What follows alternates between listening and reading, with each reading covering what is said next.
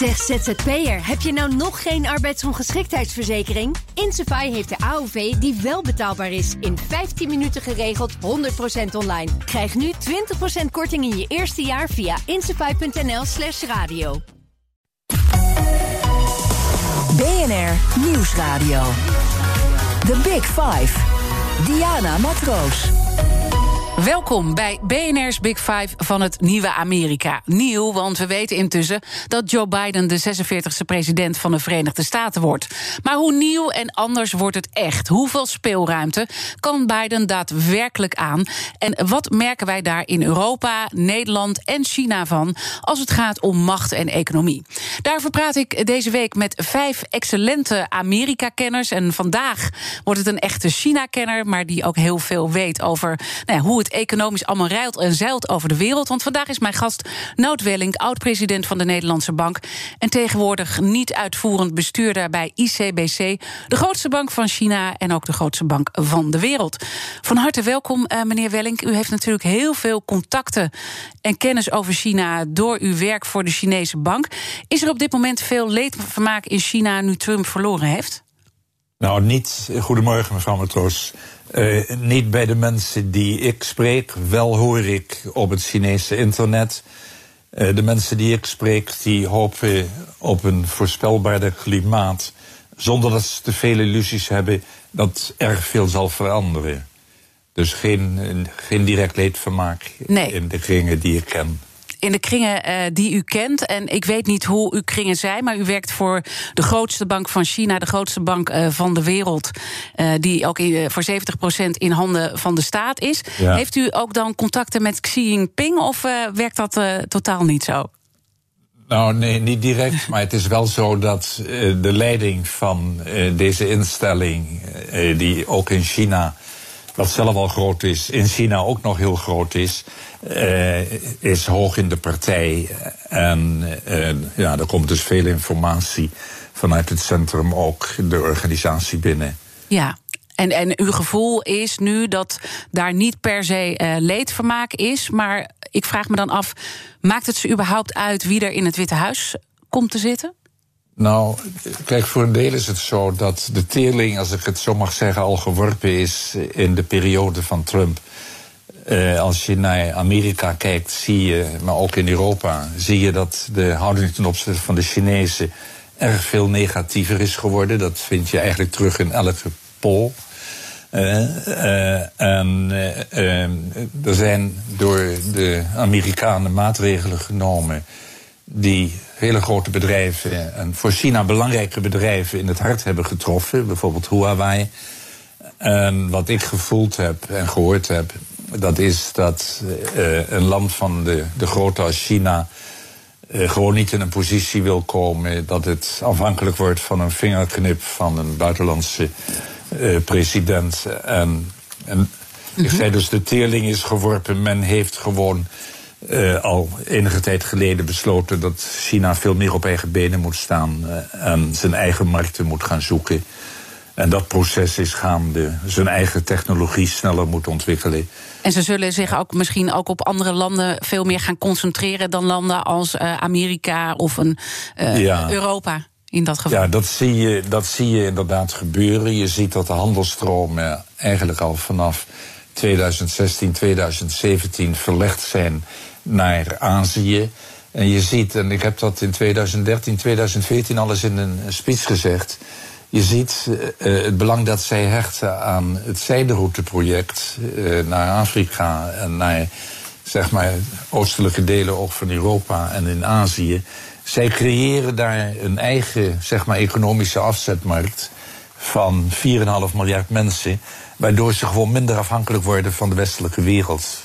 En ik zie dus al jarenlang eigenlijk die hele ontwikkeling van uh, de zijderoute als een, een geopolitiek proces waar ten grondslag ligt dat China zich heeft gerealiseerd dat er momenten komen dat ze problemen met de rest van de wereld krijgen en dan dus voor een eigen markt moeten gaan zorgen. Ja, dus in die zin uh, zijn ze niet meer zo bezig, wellicht uh, wie er in het uh, Witte Huis komt. Toch, we zien natuurlijk een president Trump, die nu nog de president is, die zegt: Ik ga niet weg. Ehm, we zien allerlei actuele ontwikkelingen gebeuren die dat ook ondersteunen.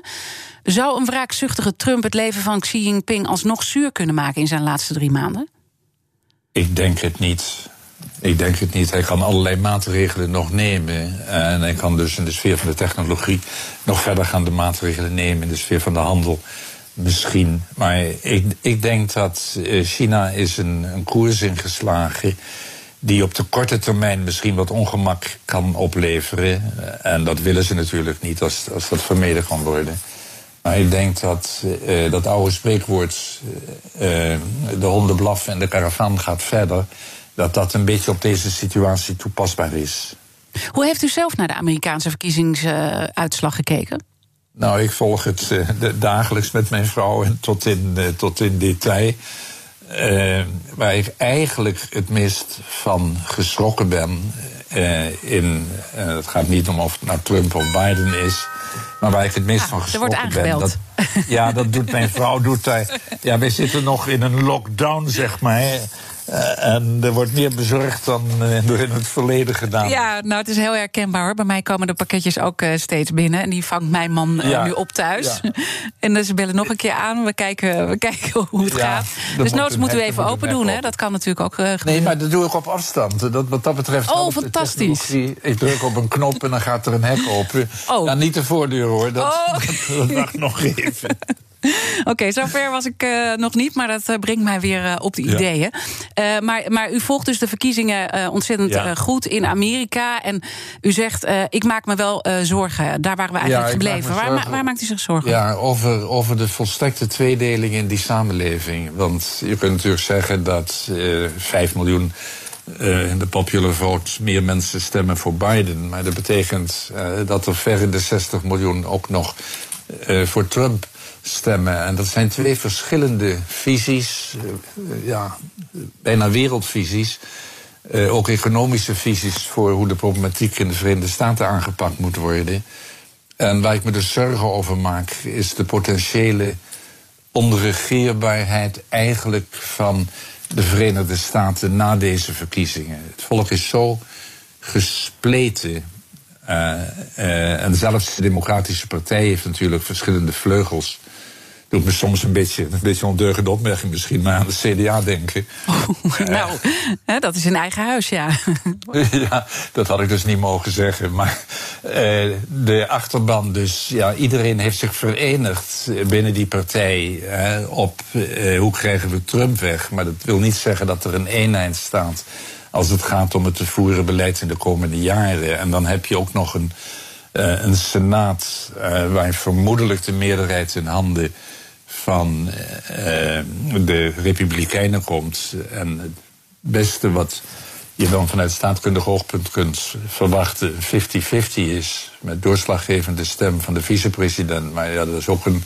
Dat kun je een paar keer doen, maar niet altijd. Dus ik maak me zorgen over zeg maar de, ja, de stabiliteit van Amerika in uh, de komende jaren. En of Biden, als die het wordt, ook inderdaad kan leveren wat hij belooft.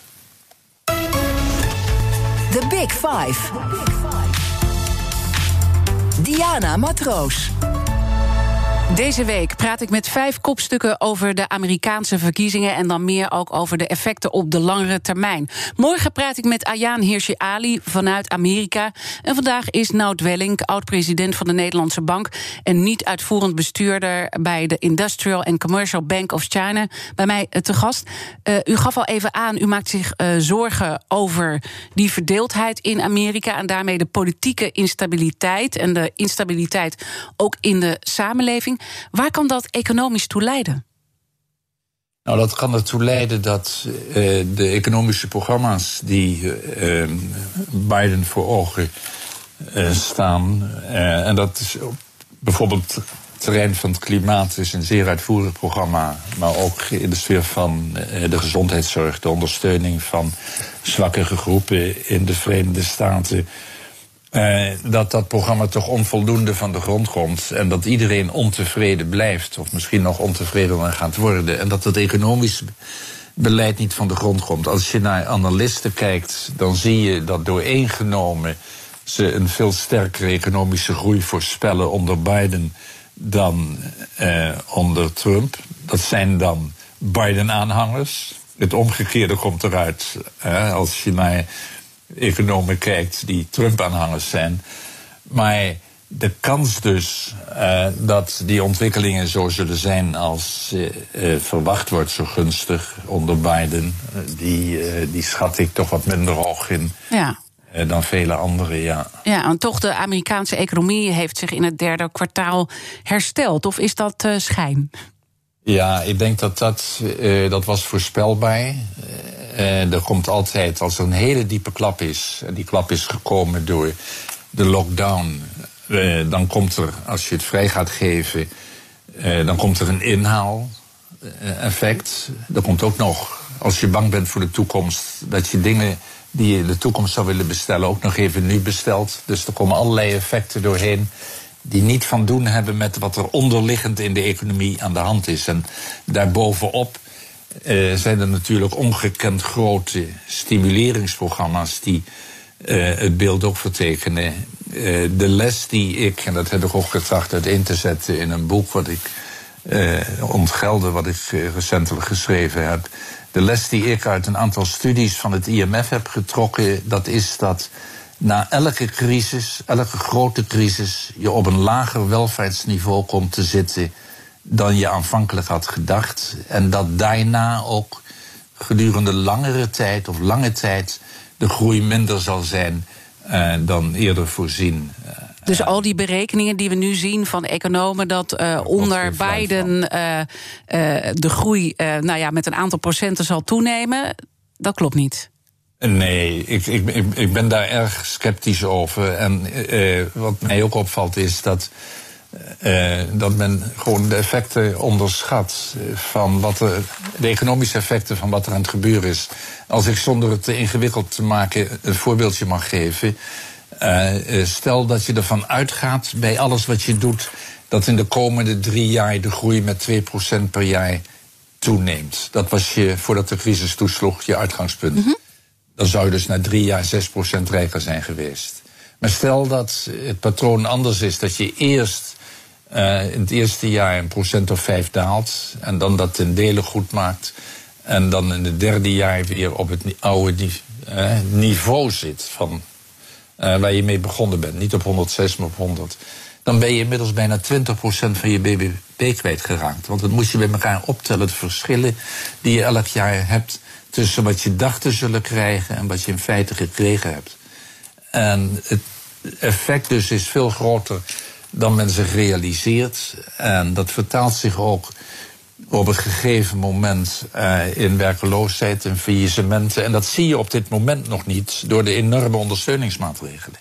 Maar dat wordt zichtbaar. Ja, en de Amerikaanse staatsschuld is enorm. Uh, op zich uh, hoor ik dan ook weer economen die zeggen: ah, dat is helemaal niet zo erg. En je kan er nog wel een paar nullen achteraan plakken, want Amerika kan dat hebben vanwege de sterke dollar. Uh, is, dat, ja. is dat zo? Of ja, is dat ja, ook weer nee. een beetje schone schijn?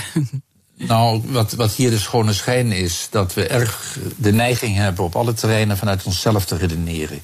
Ik denk dat het waar is dat een groot, machtig land, eh, wat een eigen centrale bank en een eigen munt heeft, heel lang kan doorgaan met het hebben van grote tekorten. Want uiteindelijk, uh, ze kunnen steeds geld blijven bijdrukken. En, uh, want ze hebben geloofwaardigheid als groot, machtig land. Maar dan vergeet je dat er een groot deel van de wereld is dat op dit moment niet groot en machtig is, maar klein en arm. En er is een enorme reeks van ontwikkelingslanden is in de problemen aan het komen op dit ogenblik. Uh, dat is punt één. Punt twee is, als je naar Europa kijkt, en dit is een hobbypunt van mij, uh, omdat ik er niemand van kan overtuigen bijna. wij zijn wel groot, maar wij zijn geen één land. En dat betekent als de schuld gaat oplopen in Europa. En al die economen die ons dan vergelijken met Japan zitten er naar mijn oordeel naast. Uh, want die zeggen Japan kan ook een schuld van 250% van de BBP hebben. Maar Europa zit anders in elkaar. uh, de landen in Europa, er zijn sterke en zwakke landen. Sommige landen gaan naar een schuldquote van 200% Nederland zal laag blijven zitten. Maar dat gaat spanningen in het monetaire stelsel opleveren. Echt hele grote spanningen. Voorzienbaar naar mijn oordeel. We denken er niet over na. Dat zouden we moeten doen. Maar dat gaat voorzienbare spanningen opleveren. En wat ik dus wil zeggen, dat is dat uh, je kunt makkelijk over schuld praten en zeggen de rente is laag. Maar realiseer je wel dat dat niet makkelijk is voor een groot aantal landen, andere landen in de wereld. En realiseer je dat we in Europa met een systeem zitten dat ons kwetsbaar maakt voor uiteenlopende schuldontwikkelingen binnen het lidmaatschap. En dat kan dan uiteindelijk gewoon een heel sneeuwbaleffect teweeg gaan brengen. Ja. Als en dat, en, in een... Ja, precies. Ja, en, en dan zit ik, want ik wil daar straks nog even tot in detail over verder praten. Want ik weet dat u het een belangrijk uh, punt vindt. En ik wil ook graag horen wat uw uh, inzichten daarbij zijn. Uh, om meer te weten van uw hobby, zoals u het zelf noemt. Toch zit ik even nog terug naar Amerika. die kunnen, als ik u zo goed beluister, Biden, of naar Biden of Trump wordt, die kunnen niet zo ontzettend veel als het gaat om beloftes waarmaken? Nou, dat wordt heel moeilijk als de Republikeinen de meerderheid krijgen in de Senaat. En daar ziet het een beetje naar uit. Uh, dat wordt heel moeilijk, want de toon van de Republikeinen op dit moment is heel hard. en als het dan gaat, dat hebben we nu gezien. om aanvullende programma's voor mensen die een grote probleem aan het komen zijn in de VS ja, dat houden ze gewoon tegen op politieke gronden. En ik zie ze niet direct veranderen in de komende jaren. Want hun achterban zit bij die in de 60 miljoen mensen die Trump hebben gesteund. Dus, dus er, kan, er, kan, er kan best een, een, leemdak situatie voor wat betreft het Amerikaanse presidentschap ontstaan. En eigenlijk moet je zeggen dat als je naar Amerika kijkt, dan zie je dat de inkomensverschillen uh, en de arbeidsomstandigheden verschillen uh, wel erg groot geworden zijn in de afgelopen decennia. Er zijn een hoop mensen die, die kunnen economisch moeilijk meekomen, sociaal moeilijk meekomen. Mm Er zijn raciale spanningen. En wat dat betreft zou, ja, zou Biden zijn programma moeten uitvoeren om dat Amerika bij elkaar te houden. Ja, maar, maar uh, dat, dat zegt hij ook, dat gaat hij doen. Hè? Dat is zijn plan, dat grote plan wat hij uh, heeft. Maar ik probeer bij u uh, te proeven met de cijfers waar Amerika ja. voor staat. de slechte economische situatie, eigenlijk de, de hoge staatsschuld. En u kijkt ook anders naar schulden. Wat, wat, wat, wat voor speelruimte heeft hij dan daadwerkelijk om dat plan uit te voeren? Ja, naar mijn gevoel uh, bij huidige vooruitzichten richting Senaat uh, niet zo vreselijk veel. Niet zo vreselijk? Nou, dat klinkt, ja. Ja, zegt u maar. Klinkt dus niet erg op, dat klinkt dus niet nee. erg opgewekt. Je kunt daar kanttekeningen eh, bij plaatsen, uiteraard. Uh, want kijk, zijn eerste prioriteit zal toch zijn rust brengen in, uh, in de Verenigde Staten. Maar andere prioriteiten, zoals het klimaat, herstel van verhoudingen, internationale verhoudingen, misschien weer lidmaatschap van de Wereldgezondheidsorganisatie op enige wijze. Die andere prioriteiten zijn, en die zijn, die zijn ook heel hoog, uh, die zijn tot op zekere hoogte zijn die wel uitvoerbaar. Hij kan betere verhoudingen creëren in de sfeer van het klimaat. Ik begrijp dat hij ook maatregelen kan nemen in de Verenigde Staten via executive orders die niet direct uh, goedkeuring van het uh, parlement nodig hebben. Dus er zijn wel dingen mogelijk, maar de. De, de, in, bandbreedte is klein. De, ja, de interne problematiek lijkt me de bandbreedte klein. De internationale problematiek is de bandbreedte wat groter. Maar ook begrensd. Hè, als we het over China hebben. De onderstroom is, is tegen China. De onderstroom is Amerika eerst. Dat zijn dus allemaal dingen die ook als je de wereld weer wilt opengooien, ja, dan blijft dat Amerika eerst blijft doorzingen, ook in de, in de politiek natuurlijk van uh, de heer Biden. Laten we daar dan uh, straks over verder praten. Want uh, dan wil ik ook uh, weten wat gaat dit nu betekenen voor al die wereldmachten, het spel wat zich gaat voltrekken. En we kunnen ook even wat verder praten nog over die schuldenproblematiek die u al eventjes haarfijn heeft benoemd. straks praat ik verder met Nout Welling, oud-president van de Nederlandse Bank en niet uitvoerend bestuurder van de grootste bank van China en tevens ook de grootste bank ter wereld. Tot BNR Nieuwsradio. The Big Five. Diana Matroos. Welkom bij het tweede halfuur van BNR's Big Five van het nieuwe Amerika. Deze week praat ik met vijf kopstukken over de Amerikaanse verkiezingen en wat het nieuwe Amerika betekent voor de wereldeconomie en de machtsverhoudingen. Morgen is Ayaan Hirsi Ali bij mij te gast. Vandaag praat ik met Nout Welling, oud-president van de Centrale Bank en niet uitvoerend bestuurder van de grootste bank van China en de grootste bank van de wereld. Uh, meneer Willink, we waren al een beetje op het uh, punt aangekomen dat u aangaf, uh, nou ja, toch wel somber te zijn over de economische vooruitzichten in Amerika en daarmee ook de speelruimte van Biden, die, nou ja, toch wel wat kleiner wordt ingeschat vanuit uw kant. Dan gaat er ook tegelijkertijd een, een golf van opluchting door Europa dat Biden de nieuwe president wordt. Snapt u die opluchting? Uh, jazeker. Uh, ik snap die opluchting heel goed, omdat uh, Biden gewoon een voorspelbaarder gedrag vertoont. Je weet, je weet wat je aan hem hebt, dat is één ding. Hij doet het allemaal ook veel beleefder, eerlijk gezegd. en twee, hij is veel ja, multilateraler georiënteerd. Dus heeft meer oog voor de buitenwereld. Maar blijft staan uh, dat hij toch in, ja, in de klem zit van een Amerika dat zelf ingekeerder begint te worden. Uh, en dat zegt, nou, we hebben de, hele wereld overeind gehouden. Zo, en we hebben er grote offers voor gebracht, zoveel jaren. En nu zijn wij aan bod, want bij ons gaat het ook niet goed. Dus ik snap de opluchting. Uh, en ik ben zelf ook opgelucht omdat zijn steun voor het klimaatakkoord, dat is in ieder geval helpvol. Uh, en zijn steun voor de Wereldgezondheidsorganisatie, daar zal, daar zal hetzelfde voor gelden. Maar, maar ja, zijn, zijn, zijn marges zijn beperkt door binnenlandse politieke verhoudingen. Ja, en, en als je dan naar de geopolitieke effecten gaat kijken, wat verwacht u dan op de langere termijn dat er gaat gebeuren in dat speelveld?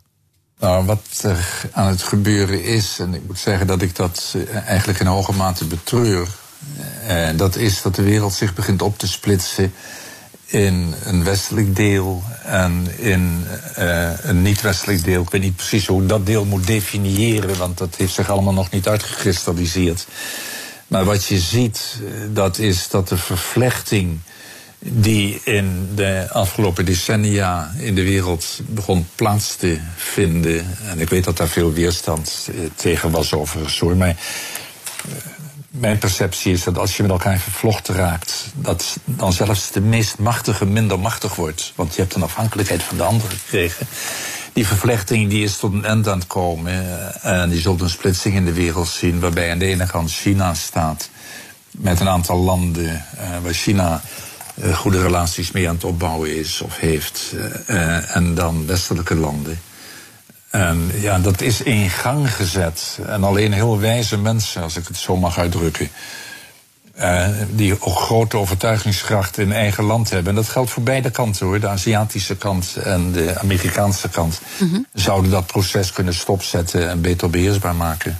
Ja, en, en is daar uh, met al uw contacten in China, is daar vanuit China de bereidheid uh, toe? Want u zegt, dit, dit komt van twee kanten. Ja, dat is, dat is eigenlijk altijd heel moeilijk te beoordelen. Als je naar het Chinese taalgebruik kijkt, uh, dan is het eigenlijk altijd zo dat zij zeggen eh, dat zij uh, de internationale orde in stand willen houden. De internationale orde, hè? dat is iets anders dan uh, dat zij anderen willen laten meepraten over wat er in eigen huis gebeurt. In ja. eigen huis gebeurt.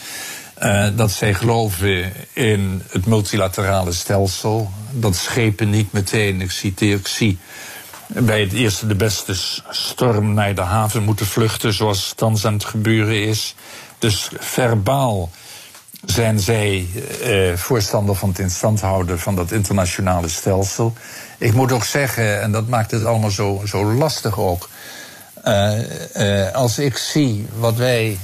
En nu kijk ik van binnenuit, hè, vanuit mm -hmm. een van de grootste ondernemingen in, uh, in China. En ook een belangrijke onderneming in, in, in China. Dan zie ik eigenlijk een hele constructieve houding ten opzichte van, van de buitenwereld. En ja, dat botst voor mij steeds uh, met wat ik dan internationaal zie in de kranten lees. Over bankenbeleid in, in China. Want ik neem dat gewoon niet waar. En ik denk dat ik dat vrij goed van dichtbij kan, kan volgen. ik zie hoe wij participeren in het zijderouteproject. Ik zie hoe wij participeren in de ondersteuning van het midden- en kleinbedrijf in China. Uh, en, maar ik zie ook hoe zorgvuldig we dat doen. En, ja, en, en, dan kom ik steeds in de problemen als ik een krant lees uh, met een ja, berichtgeving die gewoon niet klopt met mijn persoonlijke waarnemingen. Mm -hmm. uh, maar tegelijkertijd um, ja, hebben we natuurlijk, uh, u noemde het zelf al eventjes, uh, China wil niet dat we ons bemoeien met wat er in eigen huis gebeurt. En we weten allemaal hoe daar met mensenrechten wordt omgegaan. Ja. Dus dat kan je in het internationale speelveld. Wil je die toenadering met elkaar zoeken, zul je ook daar meer dezelfde taal moeten spreken. Dat, dat kan niet ja. samengaan. Nee, daar ben ik het volstrekt mee eens. Uh, en ik denk dat, uh, want uh, er zijn er die mij dan beschuldigen dat ik daar geen aandacht aan geef. Nee, omdat ik over andere onderwerpen praat. Maar mensenrechten zijn een universeel recht waar je met elkaar over moet praten. Maar wij zouden meer gelegitimeerd zijn, laat ik het zo zeggen, als wij de gesprekken met de Chinezen die we moeten ingaan op deze terreinen, als we die zouden ingaan in het besef dat wij grootschalig mensenrechten schenden uh, aan onze eigen buitengrenzen, grootschalig mensenrechten schenden in Amerikaanse gevangenissen, grootschalig mensenrechten schenden aan de grenzen met Amerika. Uh, dat legitimeert niks wat Chinezen doen, uh, maar ik denk dat je zelf beter gelegitimeerd bent uh, om, om, om iets te zeggen als je je eigen huis ook een beetje op orde houdt. En niet ineens merkt dat 450 kinderen van hun ouders gescheiden zijn. zonder dat nog iemand weet waar de ouders zijn gebleven. Ja, dus, dus, dus de, de, de, de, de mening in China, de opvatting daar is dat wij ook een beetje boter op ons hoofd hebben. Ja, dat is de opvatting. En ik denk dat onze discussie, want hier moeten we over praten, moeten we niet geheimzinnig over doen. Hier moeten we over praten, maar ik denk dat onze discussie aan gewicht wint als we zeggen: moet luisteren, dat gaat daar naar ons oordeel niet goed. Daar willen wij over praten met jullie. Eh, dat moet naar ons oordeel anders. Als we zeggen. Uh, we hebben in Amerika 2,3 miljoen mensen in de gevangenis zitten. met een sterke bias naar, naar gekleurde mensen. Uh, als je het gemiddelde gevangenispercentage in de wereld zou nemen, dan zouden er maar een miljoen mensen in de gevangenis in Amerika zitten. Er zitten er dus ook 1,3 miljoen boven het, zeg maar, het wereldgemiddelde. Uh, als je zou zeggen, wij kijken ook naar onze problemen. Uh, en, en dan moet je met elkaar praten. En mm -hmm. waar, ik, waar ik dus wat, wat moeite mee heb, is dat uh, ja, de mode is om steeds te reageren nu met, uh, met boycotten en al dat soort zaken. Uh, soms moet dat, dat is onvermijdelijk.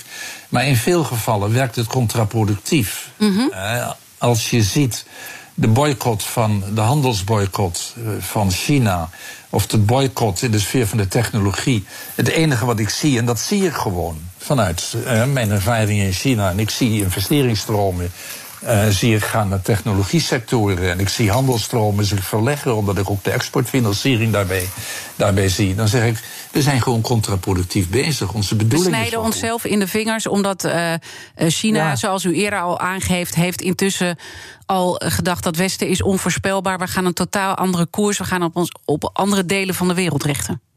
Ja, dat is, dat is inderdaad zo. Dat betekent niet dat ik de, zeg maar de eerlijkheid van onze intenties wil ondermijnen. Daar beschuldigt men, beschuldigt men mij daar zo nu en dan van. Ja, ik, ik, denk, dat, ik denk dat de mail ook weer uh, vol loopt van mensen die uh, wellicht uh, boos zijn. Want ja. China ehm, ja, steelt natuurlijk onze informatie. Hè. Er zijn, en of dat nou frames zijn of niet.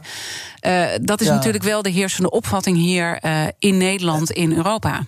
Ja, en daar is bijna niet tegen op te boksen. Ik sprak in, in, in, dat boek, heb ik, wat ik noemde van me, heb ik dat geciteerd. Een Nederlandse ondernemer die, geloof ik, al 16 jaar in China werkte. En die daar actief bezig was. En die daar. En dan gaat het over intellectuele eigendomsrechten, die uh, de Chinese grootschalig stelen volgens westerse bronnen. Die zei: Ik heb drie, vier keer uh, een proces gevoerd over het stelen van intellectuele eigendomsrechten. Ik heb ze drie keer gewonnen. Uh, en ik ben me daar toen eens in gaan verdiepen. Uh, en ik heb gemerkt uh, dat in China inmiddels, en we lopen jaren achter met onze informatie erover, er zijn speciale gerechtshoven in het leven geroepen om die intellectuele eigendomsrechten om die te beschermen. Uh, er zijn rechters opgeleid, er zijn advocaten mm -hmm. opgeleid. Er is van alles gebeurd op dat terrein. Het is niet ja. perfect, zeg ik er meteen bij. Het is nee, niet want perfect. ik wou net zeggen, klopt het dan allemaal niet wat wij uh, hier over China denken? Want de uh, heersende er opvatting klopt veel, is. Er klopt veel niet. Dat zeg ik in alle duidelijkheid. Er klopt veel niet, omdat er veel vanuit de onderbuik meteen wordt gereageerd. Er is maar ook waarom veel denkt u dat dat... Uh, want ik, uh, u zegt, we snijden onszelf uh, in onze vingers... door al die in uw ogen frames die wij hier gebruiken. Maar wat, wat voor voordeel hebben wij daar dan bij? Waarom, Nou, waarom doen we dat? We hebben, omdat we niet in de gaten hebben wat er aan het gebeuren is. Dus het gaat niet om. Wij, wij, we willen er voordeel uit hebben, uit boeken. Maar we hebben niet in de gaten wat er gebeur, aan het gebeuren is. Als je afsnijdt hoe wij van de levering van uh, geavanceerde chips. Uh, wat, wat gebeurd is. En ik, begrijp de overwegingen best. en ik denk dat er andere oplossingen zouden gevonden moeten worden. Maar als je dat doet, dan is het duidelijk dat dat een enorme impuls is om in China die dingen zelf te maken. Daar hebben ze een achterstand. Want Klopt. als we, het, als we het hebben over de chips, dan zijn ze natuurlijk nog ontzettend afhankelijk van Amerika. Dan zijn ze afhankelijk van Amerika. Maar als je kijkt naar de performance in de afgelopen 30, 40 jaar in, in China, niemand had verwacht dat ze 800 miljoen mensen uit. Mm -hmm. Inmiddels zijn het er 900 miljoen. Oké, okay, maar dan, armoede van. Dan, dan is er misschien. Dan, ja? dan betekent over twee jaar hebben ze die chips.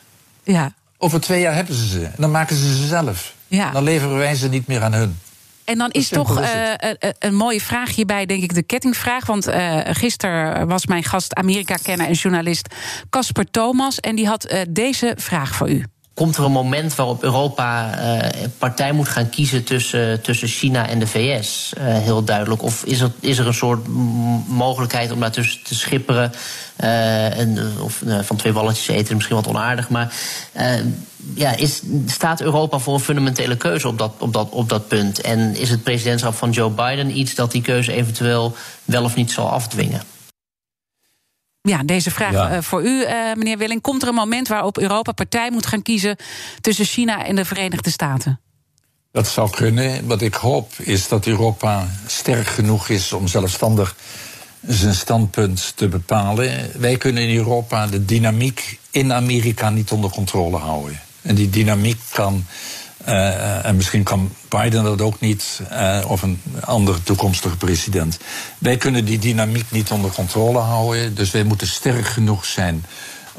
Om, om een eigen standpunt te hebben en niet vermorzeld te worden, respectievelijk een bijwagen van de VS te worden. Ik wil wel zeggen dat vanuit het Chinese perspectief een, een beetje zo is dat men niet uitsluit, althans wat ik dan weer gehoord heb hoor.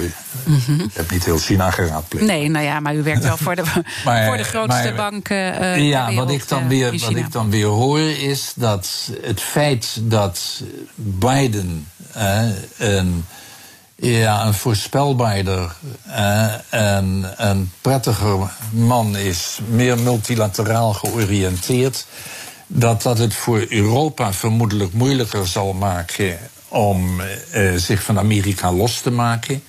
En dat de kans dus uh, dat Europa een niet zelfstandig standpunt gaat ontwikkelen met de komst van Biden groter is geworden dan zonder Biden. Ik geef het voor wat het. ja, dus dan krijg je eigenlijk een sterker blok Amerika-Europa tegen China. Ja. Ja, dan krijg je een sterker blok en dat, dat ziet men. En dat is een van de elementen waarom ik zeg: vergis je niet. Uh, want China is zo groot en heeft, uh, of is aan het creëren aan de ene kant dat zijderoute uh, geheel waar 4,5 miljard mensen in wonen, maar heeft voorts ook, en de filosofie is zijn nieuwe filosofie bekrachtigd op de laatste partijbijeenkomst, heeft voorts vijf hele grote projecten in China op stapel staan. Regio's ter ontwikkeling. Uh, en uh, daar zal erg veel geld in de komende jaren heen, heen gaan. China creëert daar economieën ter grootte van Duitsland. Uh, verschillende economieën. Ja, dus we doen onszelf tekort, uh, is uw uh, standpunt. Maar als ik denk, als u voorspelt dat er, en wat u dan hoort in China, een heel sterk blok komt, Amerika en Europa, dan zijn wij met elkaar daar toch ook heel sterk daartegenover. Dus hebben wij China dan überhaupt wel nodig? Uh, het punt is of China, dat was even de invalshoek nu. Het punt is of China ons nodig heeft. Maar je kunt er ook aan toevoegen hebben wij uh, China wel nodig. Uh, maar dat leidt dus tot die wereld waar ik straks over sprak, van uh, een, een, splitsing tussen twee blokken. En wat mij eigenlijk meer interesseert nog dan de economie die erachter ligt, dat is de geopolitieke, zeg maar potentieel althans, instabiliteit die daaruit voortvloeit. Laten we daar dan straks over verder. BNR Nieuwsradio. The Big Five. Diana Matroos. Je luistert naar BNR's Big Five van het nieuwe Amerika. Wat we deze week vanuit verschillende perspectieven bezien. En vandaag uh, meer vanuit het perspectief van China. Want mijn gast vandaag is Nout Welling, niet uitvoerend bestuurder bij de grootste bank van China, grootste bank ter wereld. En oud-president van de Nederlandse Bank. We waren net uh, gekomen bij de geopolitieke uh, toekomst. Waarin, waarin u schetst dat de kans groot is dat je een blok Europa, Verenigde Staten krijgt en China aan de andere kant. Waar vreest u dan voor? Nou ja, dan vrees ik voor, toch voor conflicten op een gegeven moment die uh, minder goed beheersbaar worden. Uh, uh, en eigenlijk, er zijn studies die kijken naar, zeg maar, machtswisselingen die in de geschiedenis hebben plaatsgevonden in het verleden over een hele lange periode. En uit die studies blijkt dat in het merendeel van de gevallen waarin geopolitieke grote geopolitieke verschuivingen plaatsvinden, ook militaire conflicten uh, hebben plaatsgevonden. En dat moeten we kost wat kost uiteraard. Uh, maar de militaire vloot van Amerika is natuurlijk vele malen sterker. Even los van dat we het moeten vermijden. Maar uh, China ja, moet zich dan meer zorgen maken, denk ik. Je hoeft maar één atoombom op je hoofd te krijgen. Uh, en dan heb je toch een, een groot probleem. dus het helpt als de ene partij groter is dan de andere. Maar ik denk niet meteen nog aan uh, wereldwijde conflicten, maar bijvoorbeeld conflicten in het, uh, in het Verre Oosten. Uh, het is waar dat de Amerikaanse vloot dus veel groter is dan, of de vloot, maar de militaire capaciteit van de Verenigde Staten veel groter is dan die van China. Maar onderschat niet het tempo waarin men daar uh, het militaire apparaat aan het uitbreiden is. Mm -hmm. uh, en je hoeft maar naar de cijfers te kijken en je ziet inderdaad dat de VS ver voor ligt. Maar je ziet ook de, de, de, de snelheid uh, in, in, China. In, in China. Ja. U heeft uh, al eerder een kettingvraag beantwoord uh, van mijn gast van gisteren. Maar die vraag gaat natuurlijk uh, door. Morgen is mijn gast Ayani Hirsi Ali, mensenrechtenactivist en onderzoeker aan de Hoover Institute aan Stanford in de Verenigde Staten. Wat zou uw vraag aan haar zijn? Ja, die vraag sluit aan eigenlijk bij een betoog dat ik heb opgehangen. En waarbij zij meer van weet. Ayaan die kent de situatie in Amerika ongetwijfeld veel beter. En eigenlijk is mijn vraag: hoe groot is nou het risico dat Biden uiteindelijk eh, toch een leemdak president zal worden? Uh, zij was teleurgesteld uh, in de Democraten in het verleden, heb ik begrepen, na 2016. in 2016. En de vraag is: ja, zal er een herhaling van die teleurstelling optreden en zullen de Democraten wel kunnen leveren wat ze beloofd hebben. Goed. Ik ga het haar uh, zeker vragen. Uh, misschien toch nog even mooi. Uh, u noemde al even uw recent gepubliceerde boek Ontgelden. Met de ondertitel Monetaire crisis, corona en het Chinese perspectief. En daarin waarschuwt u ook voor een nieuwe Europese schuldencrisis. Moet de echte klap nog komen en nemen wij dat niet voldoende serieus? Ja, ik denk dat uh, wij ons moeten voorbereiden op een, op een tweede schok. Namelijk als, als de schade die is aangericht uh, echt boven water gaat komen. Want er is een stuk vernieling, heeft er plaatsgevonden in de economie. En er heeft ook minder opbouw zeg maar, van potentieel voor de toekomst uh, plaatsgevonden. Ik denk dat zichtbaar zal worden dat sommige landen er veel slechter aan toe zijn dan anderen. Uh, en dat er dan een groot beroep op onderlinge solidariteit gedaan zal uh, worden. worden. En er wordt dan, ja. uh, merk ik, ja. door allerlei economen en specialisten, wordt er dan een vergelijking gemaakt met 2008. En dan wordt er gezegd, ja, 2008 was eigenlijk veel erger. We zullen uit deze crisis veel eerder herstellen. Dat kan je totaal niet met elkaar vergelijken. Deelt u die mening?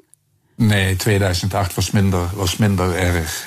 En uh, kijk, 2008 is erg, erger geworden doordat we niet adequaat gereageerd hebben. En daardoor hebben we in 2012 een schuldencrisis gekregen. Uh, in Amerika is er sneller en uh, ook effectiever gereageerd met betrekking tot bankwezen.